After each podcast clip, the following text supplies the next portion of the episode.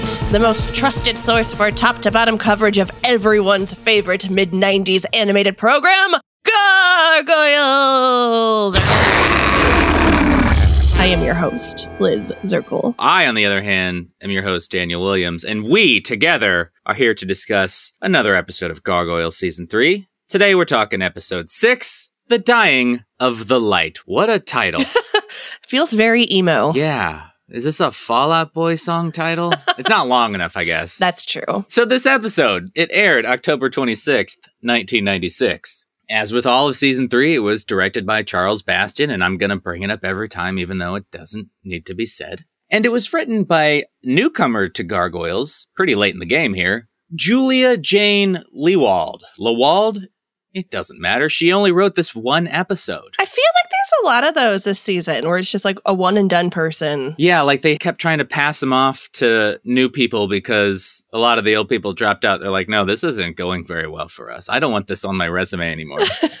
well, she's no stranger to writing for animation. She started all the way back in 1989 with Chip 'n Dale Rescue Rangers. Nice. She wrote episodes of TaleSpin and Darkwing Duck, Goof Troop, X Men the Animated Series, Oh. Dog City. Do you remember Dog City? I don't. I was with you with all of those until that. I don't know what the hell Dog City is.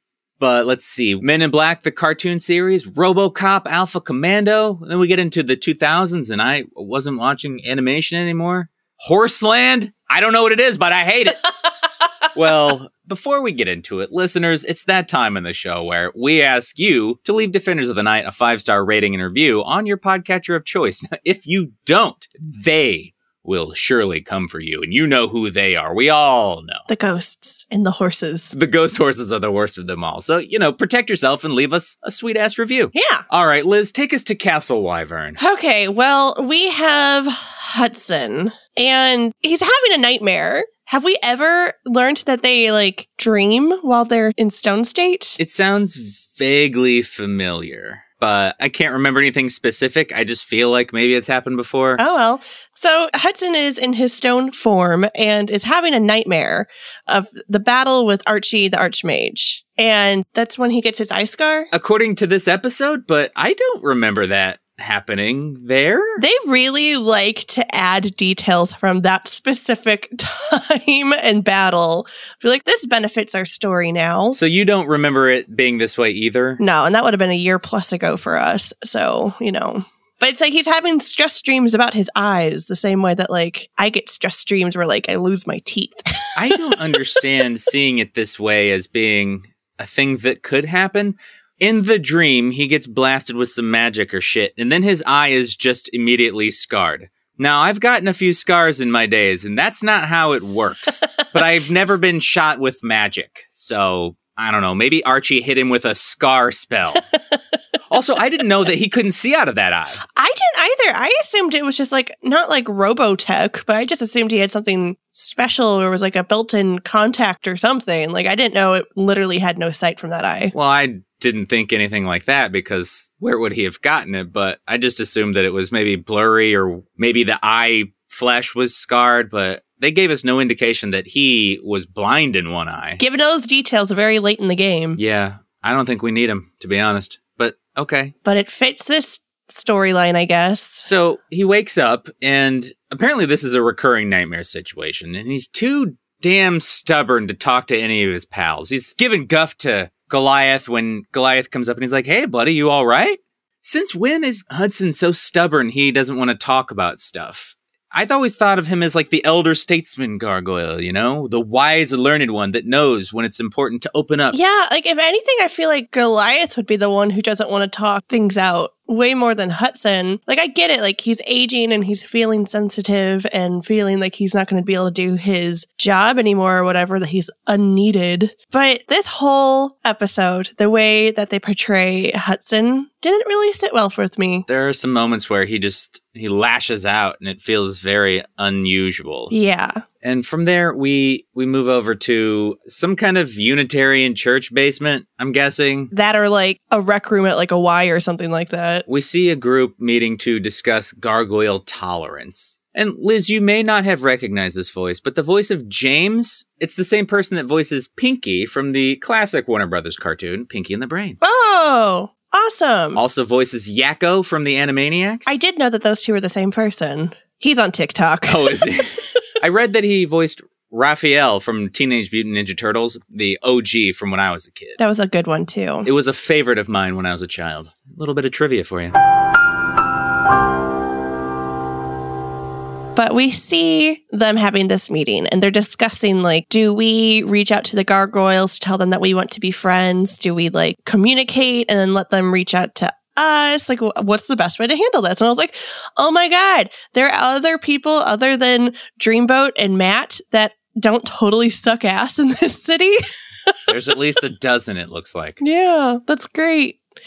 Except not so great because somehow the quarrymen immediately come across these people and they're like, you're either with us or you're against us. Well, we see one quarry man, Mm. and he's in full hooded regalia wandering the streets with an electric sledgehammer. And it's weird that nobody calls the cops or does anything about this. Right. How is this allowed to just happen? Yeah, I don't get it. Like I feel like a lot recently it's been like whoever the bad guy is is just being big, bad, and obvious, and no one bats a fucking eye. And then eventually the police get involved. like, how did it even get this far? How are they allowed to continue walking the streets, man? So, as you said, it is not just this one quarry man. It is a whole gang, and they go to town on this peaceful church group because, you know, evil dudes in hoods, the times never change, and Bob Dylan was wrong. Well, and my question here is they start using their electro hammers on the door. And I'm like, guys didn't even try to use the handle. Like, you could have just opened the fucking door and then caused a a ruckus. But they're like, no, we must be loud and dramatic and beat down the door. you sweet summer child. Apparently, you're unfamiliar with the idea of terrorism. But I feel like you can be a terrorist and and not use up all your energy to get through a door that you could literally just open with the handle. yeah, but Liz, that's the idea. The fear is part of it. Yeah. Mm, that tasty, you want to eat it all up, all that fear of those poor innocent people that are stuck in a basement. Liz, I mention it later in my notes, but there is one entrance slash exit in this basement. First of all, not up to fire code. Second of all, there's nowhere for these people to run. yeah, that is actually really scary. Well, at least we don't have to see the slaughter of innocents because we instead cut back to Castle Wyvern. Hudson finally voices the thing that we've been saying forever and ever. Why don't they have a better TV when when Deluxe has all the money in the world? You know, the TV would maybe work a little bit better if he stopped hitting it so much. Violence is not the same as a remote, you crazy old fool. Anyway, the TV shuts off, and Hudson stares at his reflection in the screen, and suddenly his vision goes blurry. And you know, I appreciate that we're getting to the plot of this episode pretty early. I don't believe it. My eye. My good eye. This can't be happening.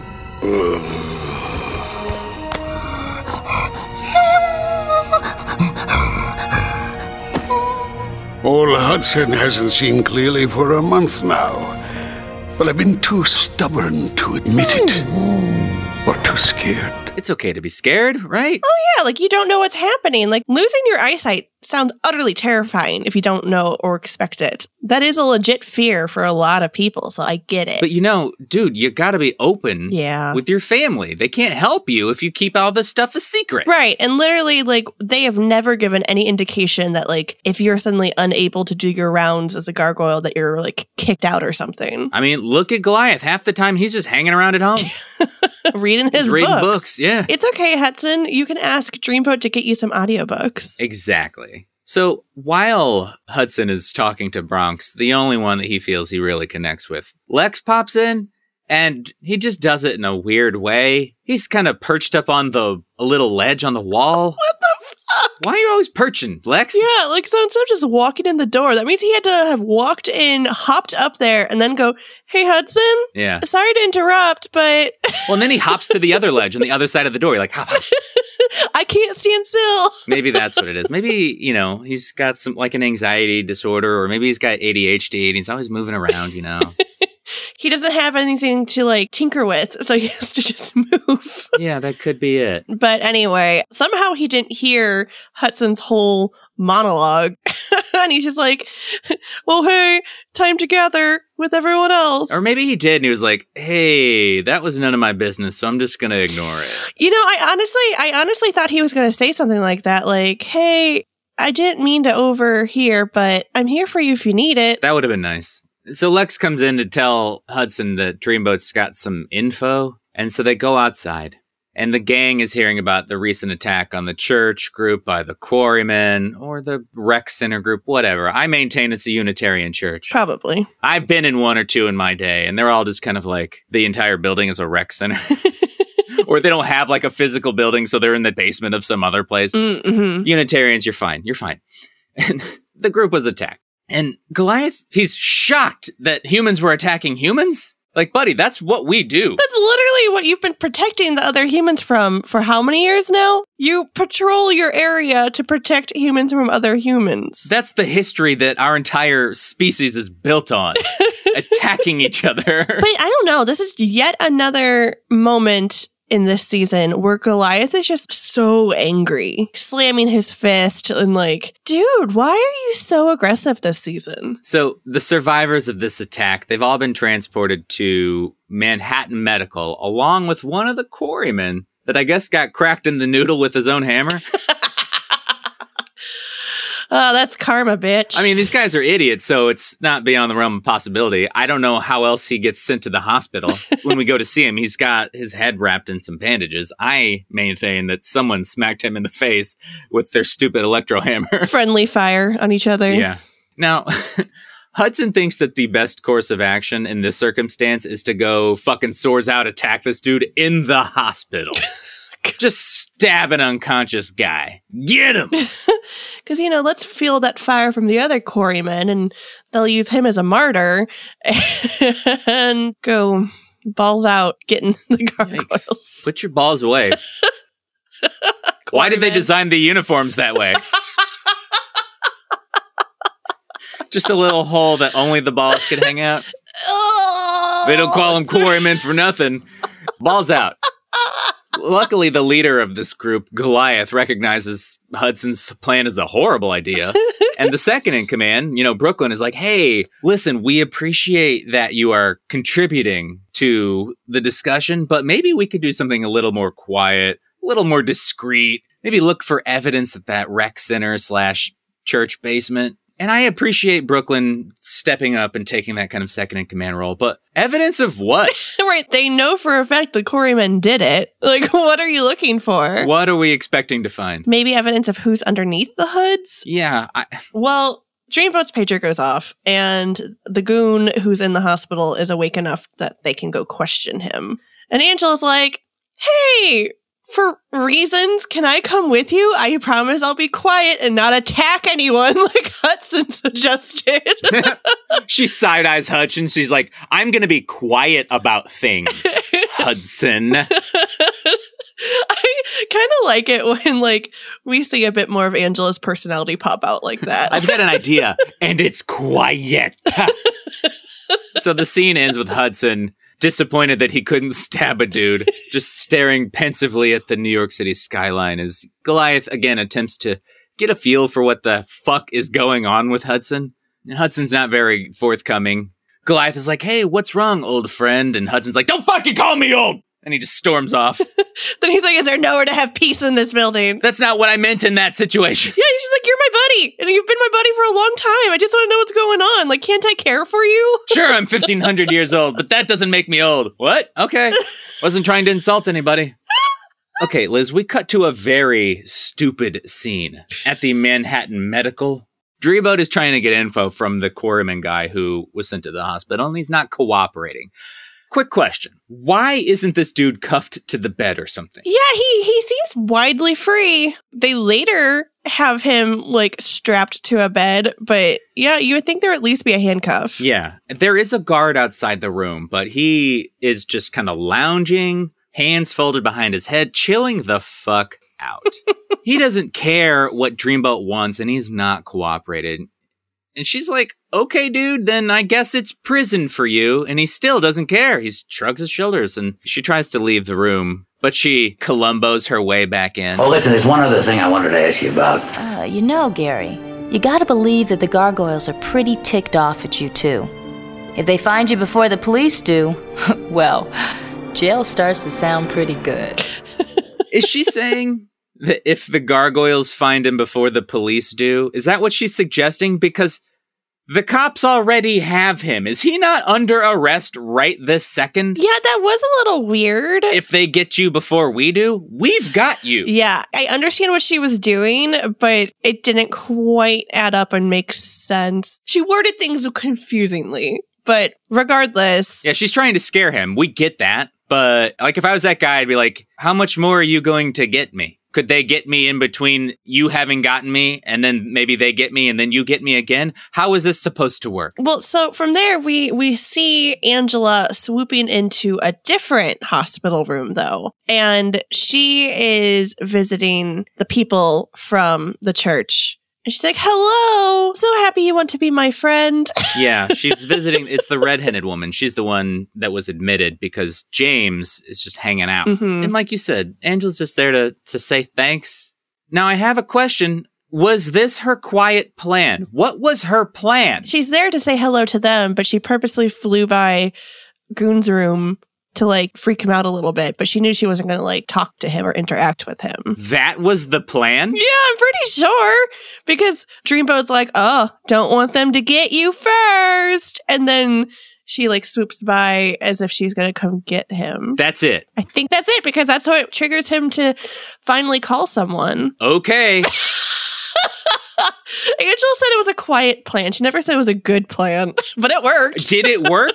what was the intended outcome of this plan? I don't know. Dreamboat wanted him to fucking call someone. That's what she was making it sound like. I don't understand. Like I don't understand. I think you're just trying to explain the way that this thing doesn't make any sense, and you're like, "Well, uh, let me let me help them along." I think you're doing more work than they are. But that's the only thing that could possibly make sense because she's like threatening, like, oh, they might come get you. And then he sees Angela swooping by his room. I don't know why that's enough to scare him when literally he is a quarryman who is like, get me to the gargoyle so I can destroy them. So you think he would uh like knowing she's nearby so he could get her. I don't know. if this was the plan, it was stupid. I don't know what else to say. This is ridiculous. the plan is to give him a little spook. yeah. To what end? uh, well, then, I, you know, he'll be. um Well, I'm just gonna leave this room right now, and she does. She does, but then she gives her cell phone to the guard and she's like, I think he's gonna want to make a phone call soon. And she like looks all proud of herself. That's not what happened, Liz. He yells about wanting to make his call. Oh. Yeah, after he sees Angela fly by. he wants his one phone call, which is a thing presumably he would have asked for anyway, having been arrested. so she gives the uniform guard her personal cell phone. yeah, that seemed really weird. yeah. And that in turn allows our hospitalized goon to make a call to another goon where he says, Get back to that rec center now. If we left any evidence, I'm fried. And this is more nonsense about evidence, Liz. The quarrymen attacked a group of people. There were eyewitnesses. This goon is wearing a quarryman uniform and was found at the scene of the crime. What other evidence does this fuckwit think the cops need? you were kind of caught red-handed, dude. What do they need to get you? They got you. You were cut with your balls out. Yeah, you were caught balls out, as all quarrymen do. They do balls out. It's like the main thing we know about the quarrymen. You could do a lineup of just balls. Be able to pick them out. Of a ball lineup. Gross. That would be the worst day of my life. Oh my god. Yeah, no, I feel like, you know, this whole like, oh, must go find evidence is just a, a very thinly veiled reason to move the plot so they all get to the rec room again. Yeah, they're not even trying anymore, the, these writers. It's such a bummer. So, the rec center that you spoke of, we go there. Hudson is checking for evidence, and his vision starts acting up. He sees random figures coming down the stairs, and he's like, Hey, guys, any luck with all that evidence we need to collect? Of course, it's the quarrymen with laser blasters. Liz, do you want to know how I know? How? Because even blurred, they're shaped very differently than gargoyles. For one, no wings. And they're a little shorter. They're not eight feet tall. Yeah. Damn it. Especially because he's specifically with Broadway, who is giant. Oh, so much bigger than any fucking quarryman. and they walk differently. Their gaits down the stairs would be wildly different. Okay. So now Hudson is in a fight with a few quarrymen. There's like three against one, I think, here. Not a fair fight. And the quarrymen have their evil guy laser blasters. And Hudson's just having a rough go of it, you know? Behind cover, he decides that if tonight's a good day to die, god damn it, he's taking some of these quarry motherfuckers with him. Yeah, shit. Yeah, he might be stubborn, but he's still a badass. It's like if, if I die, I'm going down swinging. That's why Hudson is the best. So he pulls his trusty sword out and just like literally blindly just runs out towards the men and starts attacking. Yeah, it took a little too long for Broadway to show up in this fight, considering all the laser blasting that's happening. It's a small room. Where is Broadway? Where is he searching for clues right now? How does he not hear this sooner? Way to let down your partner. So this fight only really ends because one of the quarrymen's laser guns runs out of laser juice. like I've never seen this happen before where the laser blasters just stop working. like, ah, I need a battery backup. I'm out of juice. But it makes them all run away. Good. Fuck these guys. And did they destroy the evidence? I don't know. Was it the chalkboard? Is that the evidence that we needed to get rid of? Broadway notices that Hudson got hurt a little bit in this fight and he wants to take him back to the Eyrie. Why are we calling Castle Wyvern the Eyrie all of a sudden? I don't know. It happens so many times in this episode. I've heard it once or twice before and I'm like, no, no, we don't do that. But they're really trying to push it here. I wonder why. I don't get it and I don't like it. It's Castle Wyvern or it's uh, Xanadu Industries. Those are the only allowed names. Xanadu International. Hudson, instead of accepting the help, is like, fuck you, I'm fine, I can do it, leave me alone. And then just like takes off. and we head back to Castle Wyvern. Broadway's beating himself up for not going after Hudson. After all, you know, there are quarrymen everywhere and they don't turn to stone during the day, so if they found Hudson, well, Hudson would be totally fucked. And this is when Goliath offers up a little bit of hypocritical wisdom. We must respect that Hudson is a warrior and proud. He will return to us when he's ready. Hey, Liz, remember a couple weeks ago when Brooklyn went off alone and Goliath got like super pissed at him? Yep. What the fuck? Is Brooklyn not a warrior? Right. And that's literally why I was like, what the hell when that did happen? I'm like, this happens every other episode. Someone doesn't make it back on time. Why do we think Hudson's more capable than Brooklyn? He's apparently only got one working eye. Speaking of Hudson, he goes off and he's just at a random location. Doesn't really matter. And he's like, we're going blind. This is not great. You know, maybe if he'd said something to his clan a little sooner, someone could have helped. But now it's too late, and he can't even see an ad break when it's right in front of him. Boom! Here.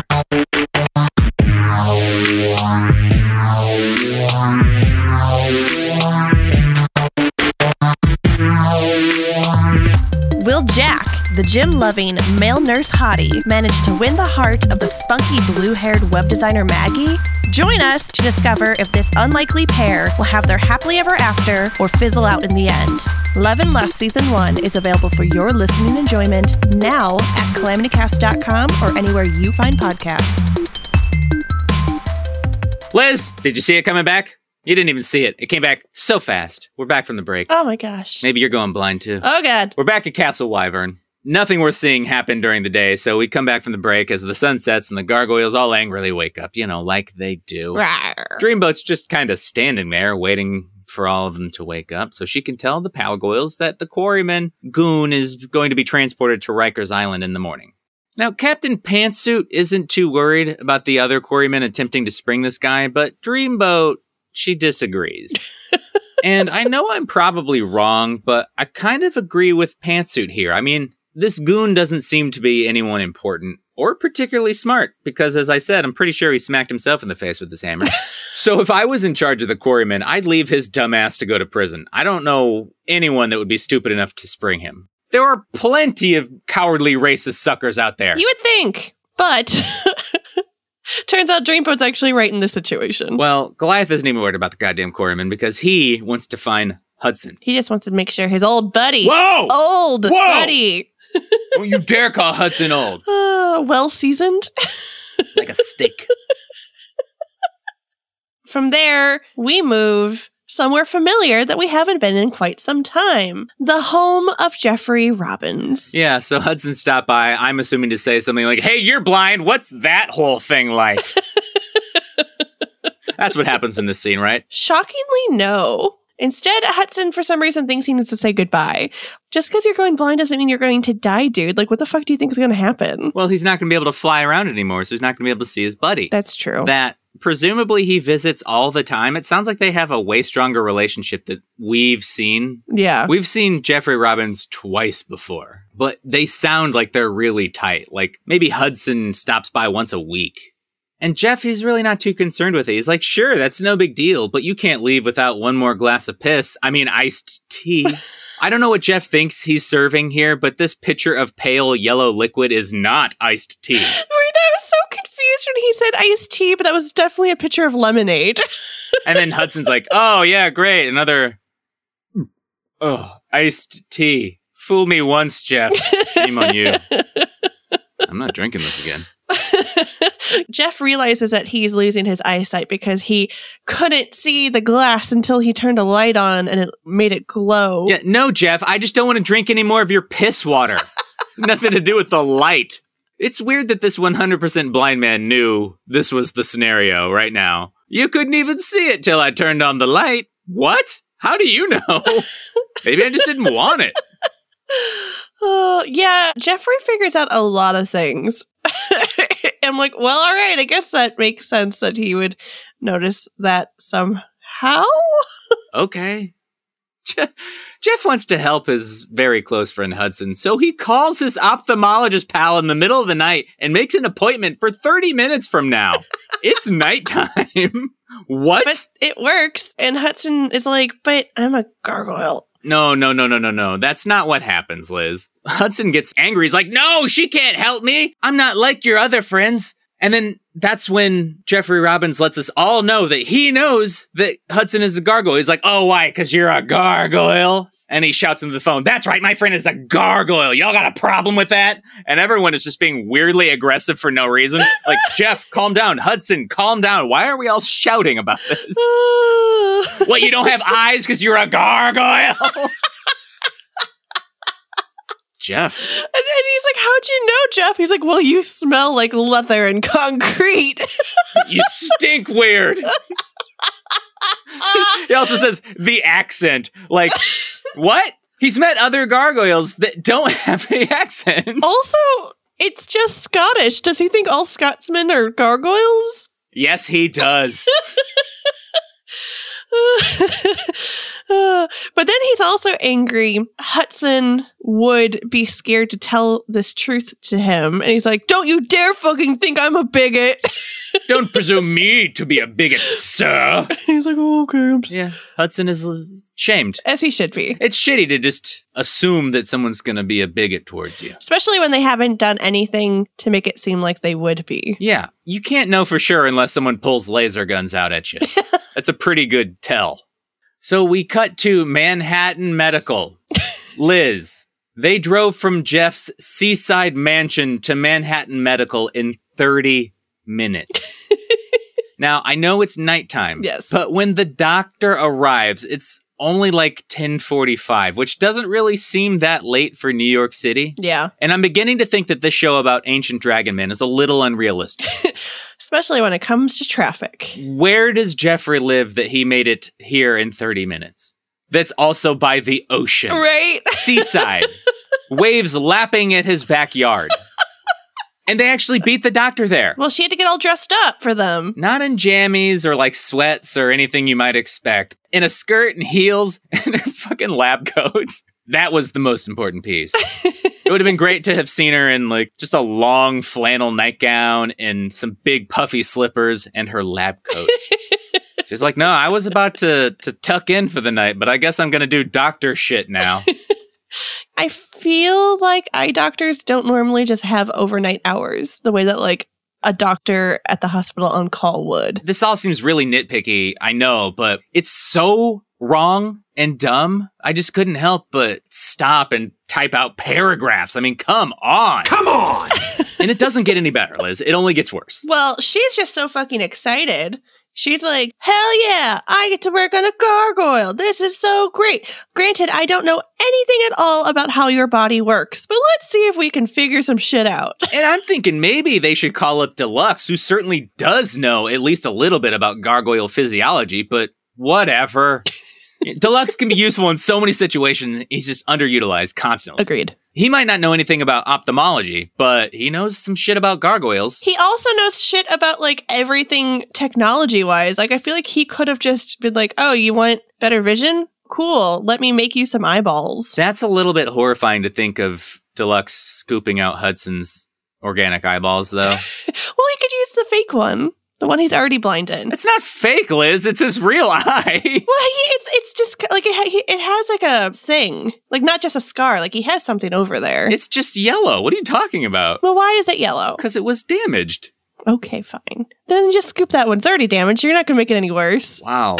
Okay. that.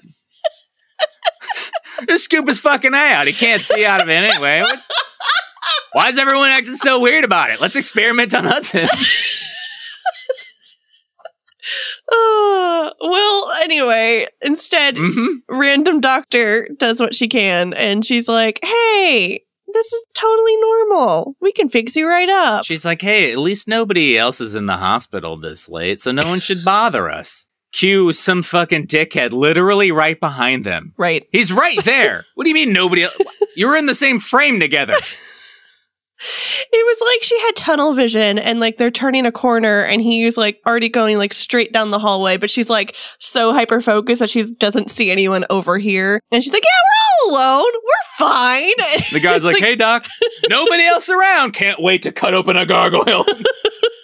It turns out that this dude isn't just regular hospital staff, he's a goddamn quarry man. Yep. So he runs straight to injured quarryman's room, which apparently doesn't have a guard posted this late at night. That seems like a mistake. Yep. Also, Quarryman Goon was asleep and this guy just barges in? and here's one more thing, Liz. This dude has apparently been booked, tried, and convicted of a crime and sentenced because he is headed from the hospital tonight to prison. He's going to prison. Rikers Island is a prison. Yes. But there are no cops around? what? Maybe he was on like a pee break or something, but that makes no sense. Like literally none of this makes any sense. There should be probably an armed guard. There should probably be a couple cops. Yeah. I would imagine anytime there's an actual prisoner in a regular public hospital, there are several cops chilling. Cops loved standing around waiting for someone to shoot. Yep. But yet again, this guy isn't cuffed to the bed. No. They're not even trying. They're really not. Fucking hospital goon comes in. He's like, Psst, hey, I think I just saw a gargoyle. Let's go kill this guy. so we got to go back to the the eye clinic, and I guess eye tests on gargoyles don't take that long to complete because when we get back to the clinic, the doctor is ready to present Hudson with her findings. Look, Hudson, there's nothing I can do about your left eye. And you're presenting all the classic symptoms of early stage glaucoma in your right eye. So it's all over for me then, eh? Whoa there. Glaucoma is rough, but it's controllable. You're gonna be fine if you're willing to fight it. Glaucoma, Liz. Yep. Now, I don't actually know what that is, and naturally, I will do no research. But from what I understand, cannabis helps. Really? which means that from now on, Hudson is going to be high as fuck. And I think that'd be a great change to the show. Hudson's just always fucking stoned. I did not know pot helps with that. You know, the more you know. In addition to smoking trees all night, every night, Hudson's going to need some minor surgery, which they're going to do right now.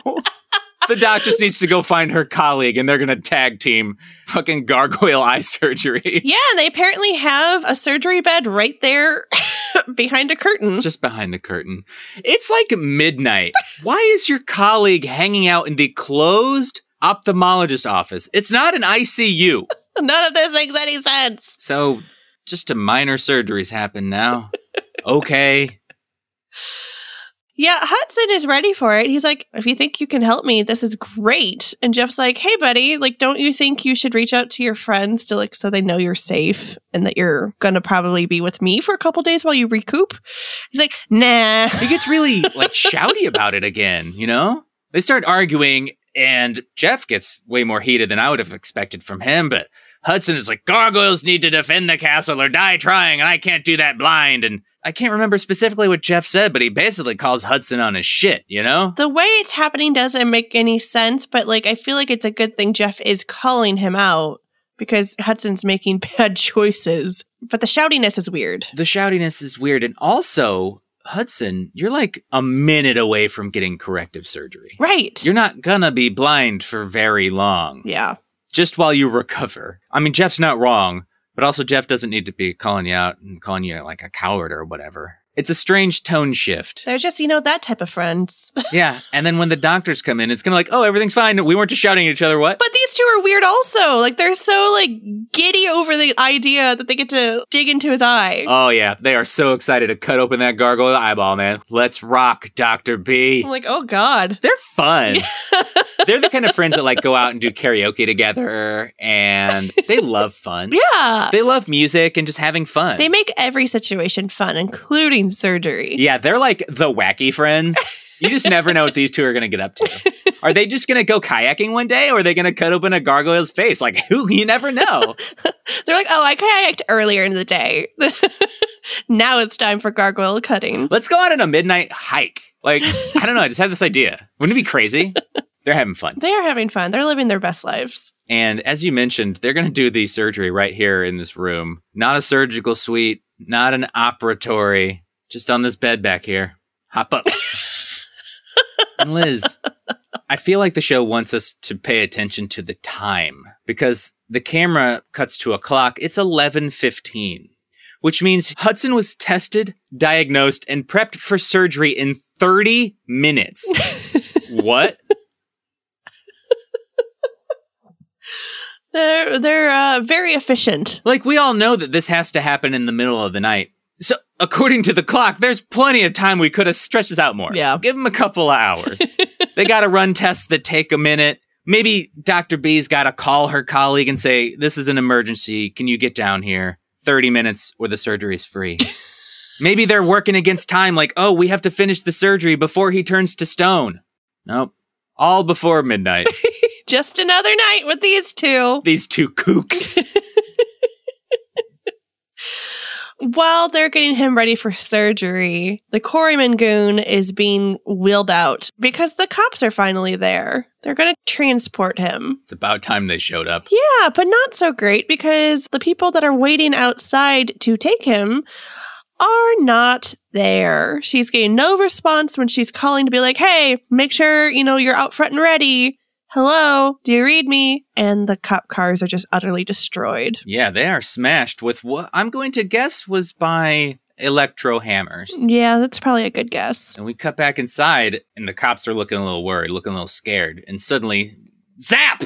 She's shot by lasers. Hopefully, she survived. She's no gargoyle, though, so maybe that went right through her gut and it severed her spine like Chorth. Oh no. Yeah, well, we'll have to find out after we get back from a break.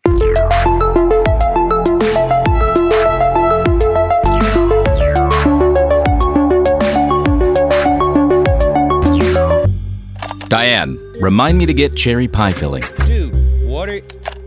Oh, come on, man. I told you I don't even like David Lynch. Yeah, but you've never seen Twin Peaks. You might really like it. You never know. There is absolutely no way I'll get into that show. And I'll prove it. Okay, uh, I'm intrigued. How? I'm going to watch every single episode and co host a podcast where we discuss all the ways in which I can't stay in the show. Yeah, that seems counterintuitive. Uh, I hope it's funny at least. You bet your cherry pie will be. Funnier than that, I hope. Shut up! Subscribe to the Black Lodge Complaint Department on Apple Podcasts or wherever you get your podcasts. And check us out at calamitycast.com. Oh no, is she dead? Nah, I don't think so. Okay. She's probably fine. Okay, well, we're back, and so are the Quarrymen. Yay! Yeah. Yeah, so, like, the Quarrymen, I just don't understand why they're not doing anything about them. Yeah, they're a full on terrorist organization, and the city is putting like no resources into stopping them. Yeah, that sounds similar to the Proud Boys and shit like that. What? No, this is fiction. Stuff like that doesn't happen in real life.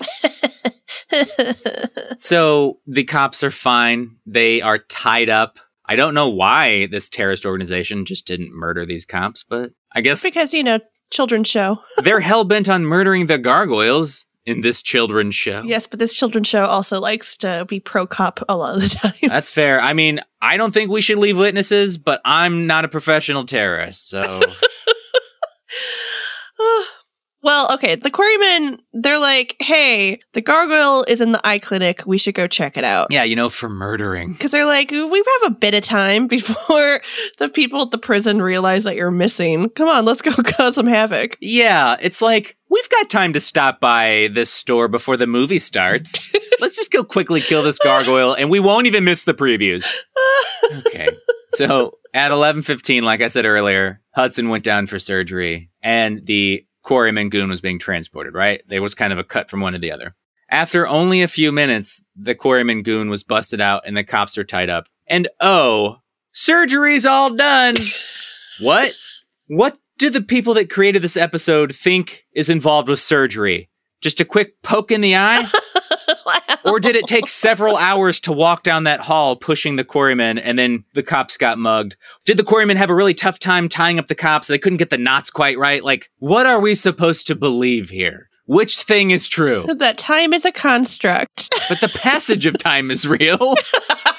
Things take time. Like, there's no way surgery took five minutes or whatever. Right? yeah, I'm with you. Okay, all of the eye surgeons that listen to Defenders of the Night, could you please weigh in on Twitter? How long does glaucoma surgery take? Is it five minutes? Am I way off the mark here? Ah. Jesus Christ.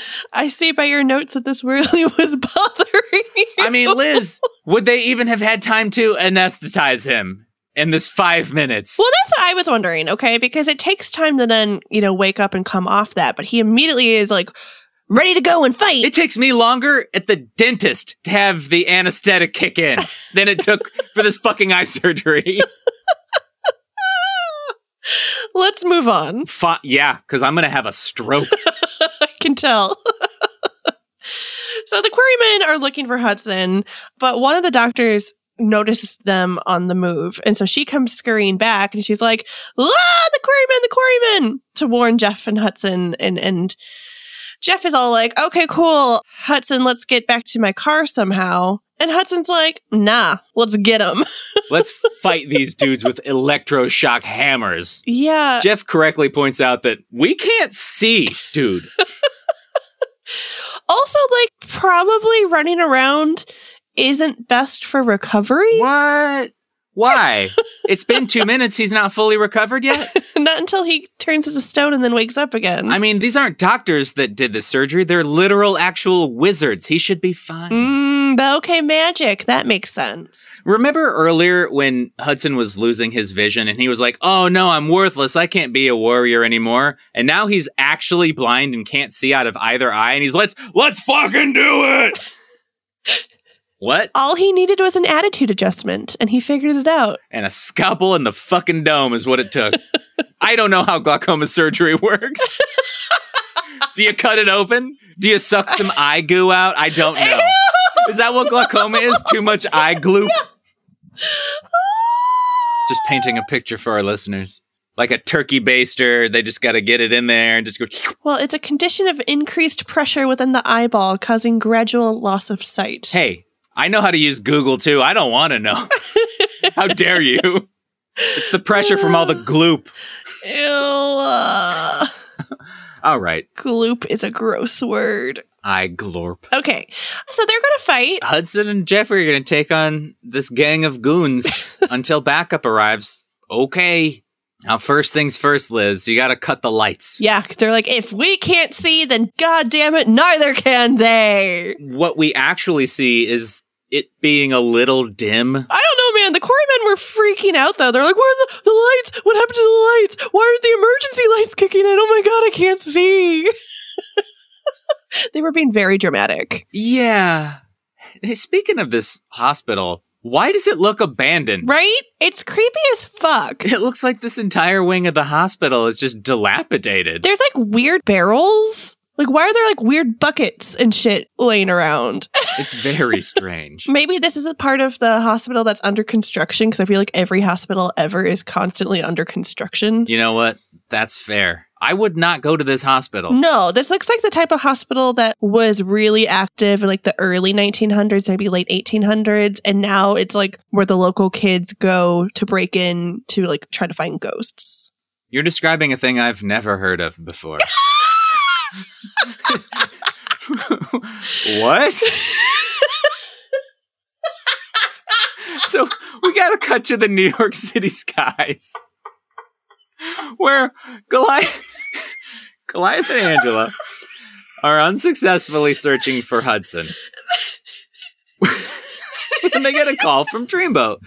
Goliath is wearing his little two way communicator necklace, but Angela's got a little headset that I like. I think that's cool. I think I was like, does Angela have an office job now? Like, She does, yeah. That's the kind of headset it is exactly.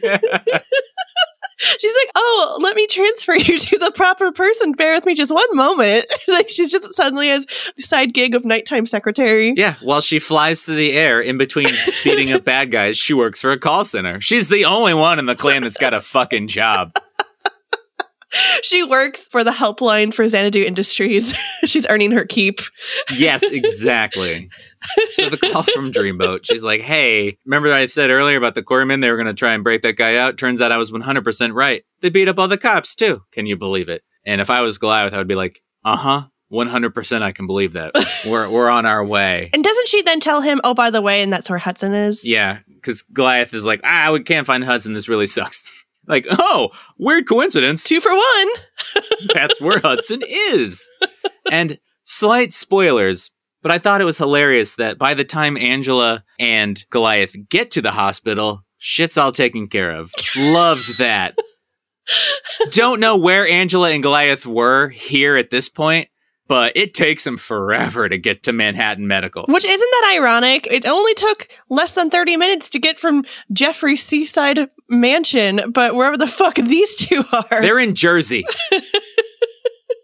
So we move back to Manhattan Medical. The Quarrymen are still freaking out about the dark. One of them is like, well, then I'll create my own light and pulls out his fucking lighter and just starts lighting shit on fire. No, he doesn't, Liz. He starts blasting with his laser. Oh, okay, Blazer. Still shooting things to make them catch on fire, which, what the fuck are in these buckets that are lining the hallway that they've just become like torches? kerosene.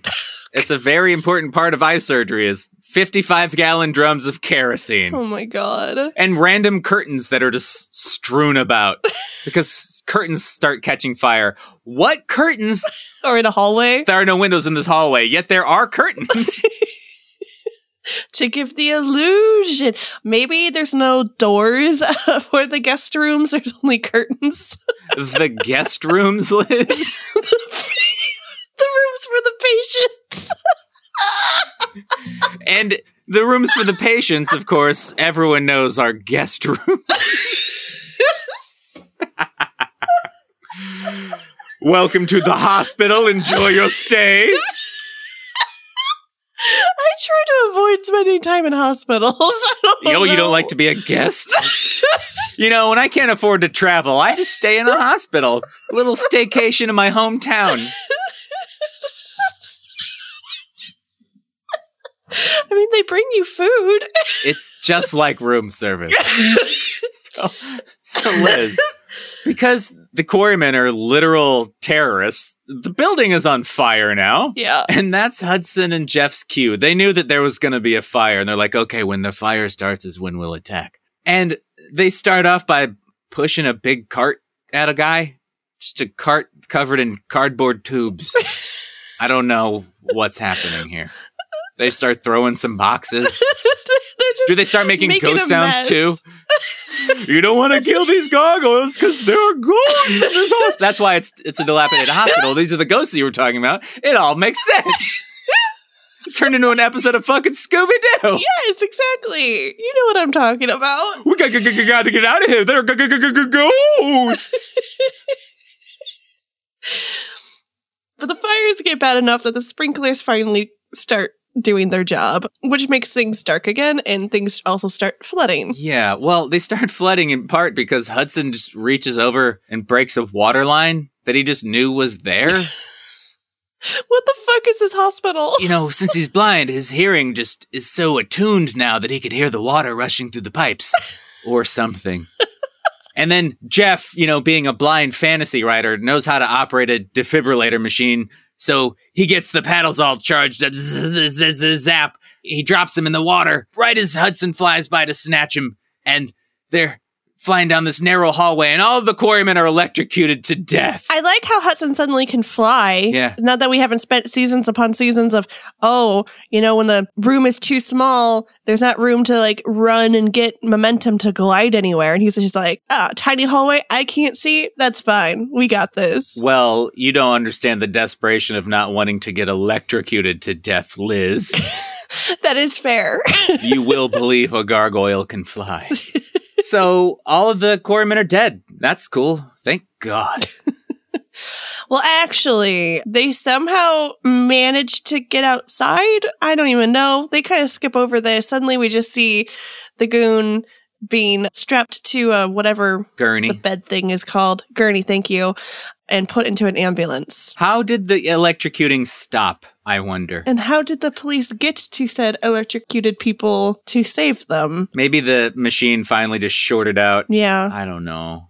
but like you said, our weird mustachioed goon is strapped to a gurney. He's getting shoved into an ambulance. And he's ranting about the gargoyles and how there's like totally thousands of quarrymen out there and, and we're gonna get you all. We're a very dangerous force to be reckoned with. No, you're not. You guys are all just goobers. Cool. Keep giving the police more information about your illegal organization, my man. Like, what? Nobody trusts you to do anything scary or like you're currently sitting at a 0% completion on killing gargoyles. You got none of them. Goliath and Angela finally decide to show up. what happened here? Yeah. What did we miss? They were in Delaware, so it took them a while to get back.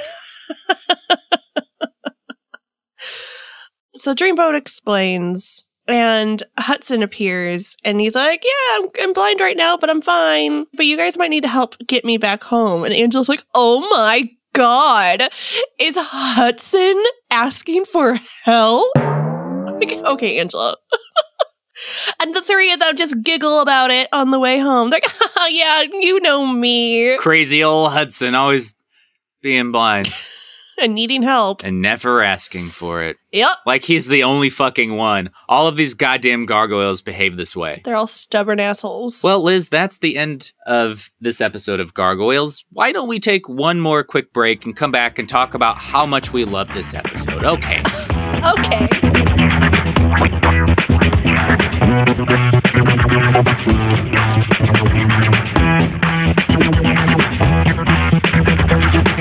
In the year 2100, the Earth's cybernetically enhanced population threatened to tear down everything America held dear free speech, drive through liquor stores, and guns. So many guns.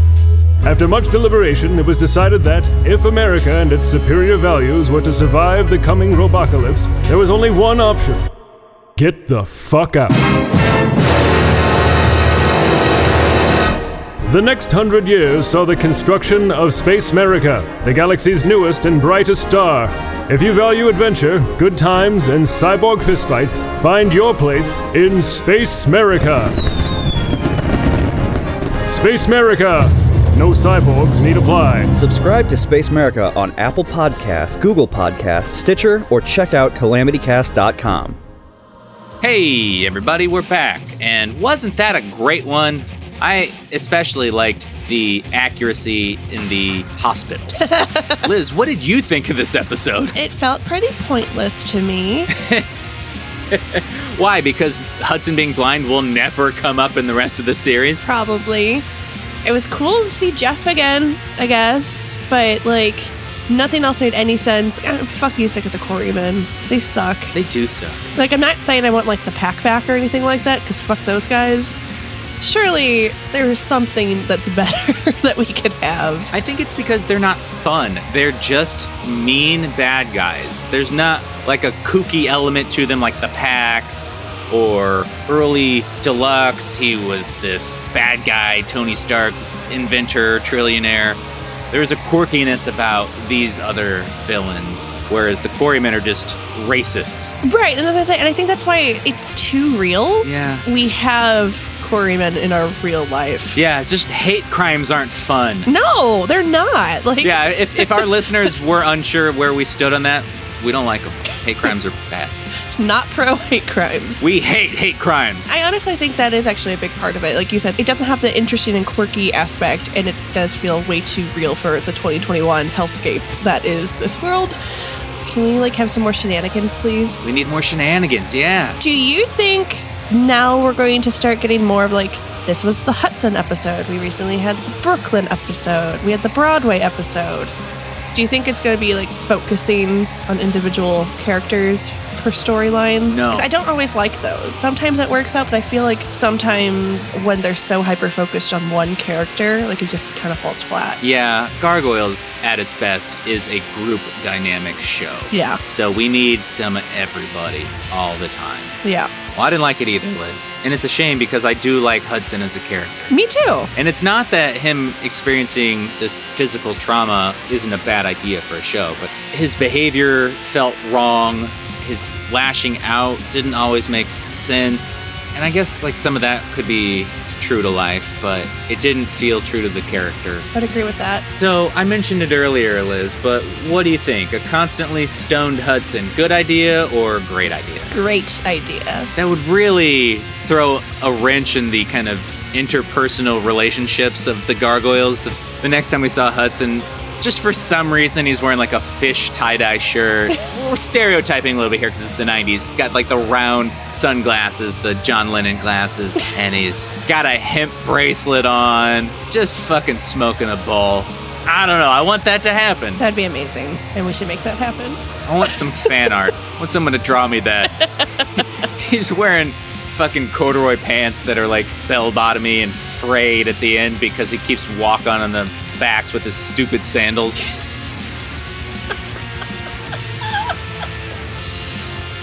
and he gave up his sword because he's a pacifist now. Yeah, and he's got devil sticks instead. All right, I'm describing a, a just a stereotype from a 90s teen comedy now. He has a hacky sack. yep, he's got to have a hacky sack. Every time they fly from one building to the next, he pulls it out and he's like, You guys want a sack? Is that what they call it? I don't know. I think that's what the quarrymen do. They sack. With their balls out. But yeah, that's that. Yep. Liz, do you think the doctor's name was Cornelia because it kind of sounds like cornea? I do now. Which is a part of the eye. Yeah. I didn't have any good conversation provoking questions because this episode didn't give me much. That's fair. So, you know, we're at the end, and because we're at the end, we'd like to thank our pal Goyles near and far for listening to this week's episode of Defenders of the Night.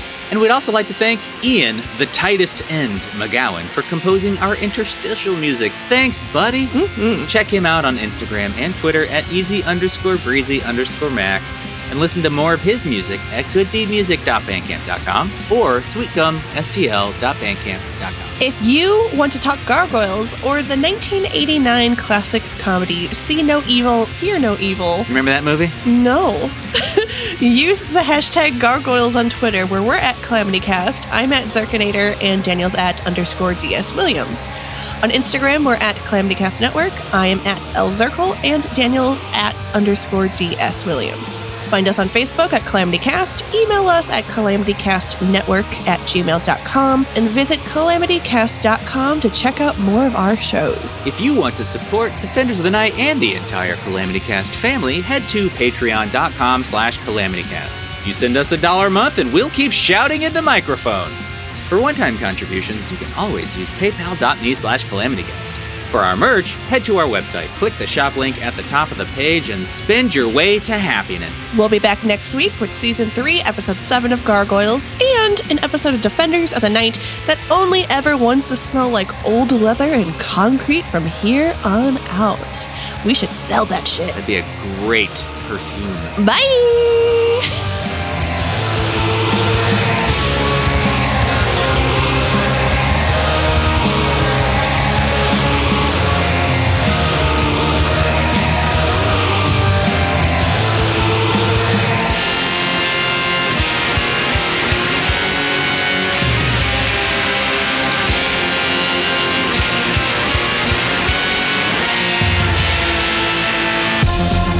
This has been a Calamity Cast production. For more content, visit calamitycast.com and follow us on Facebook, Twitter, and Instagram.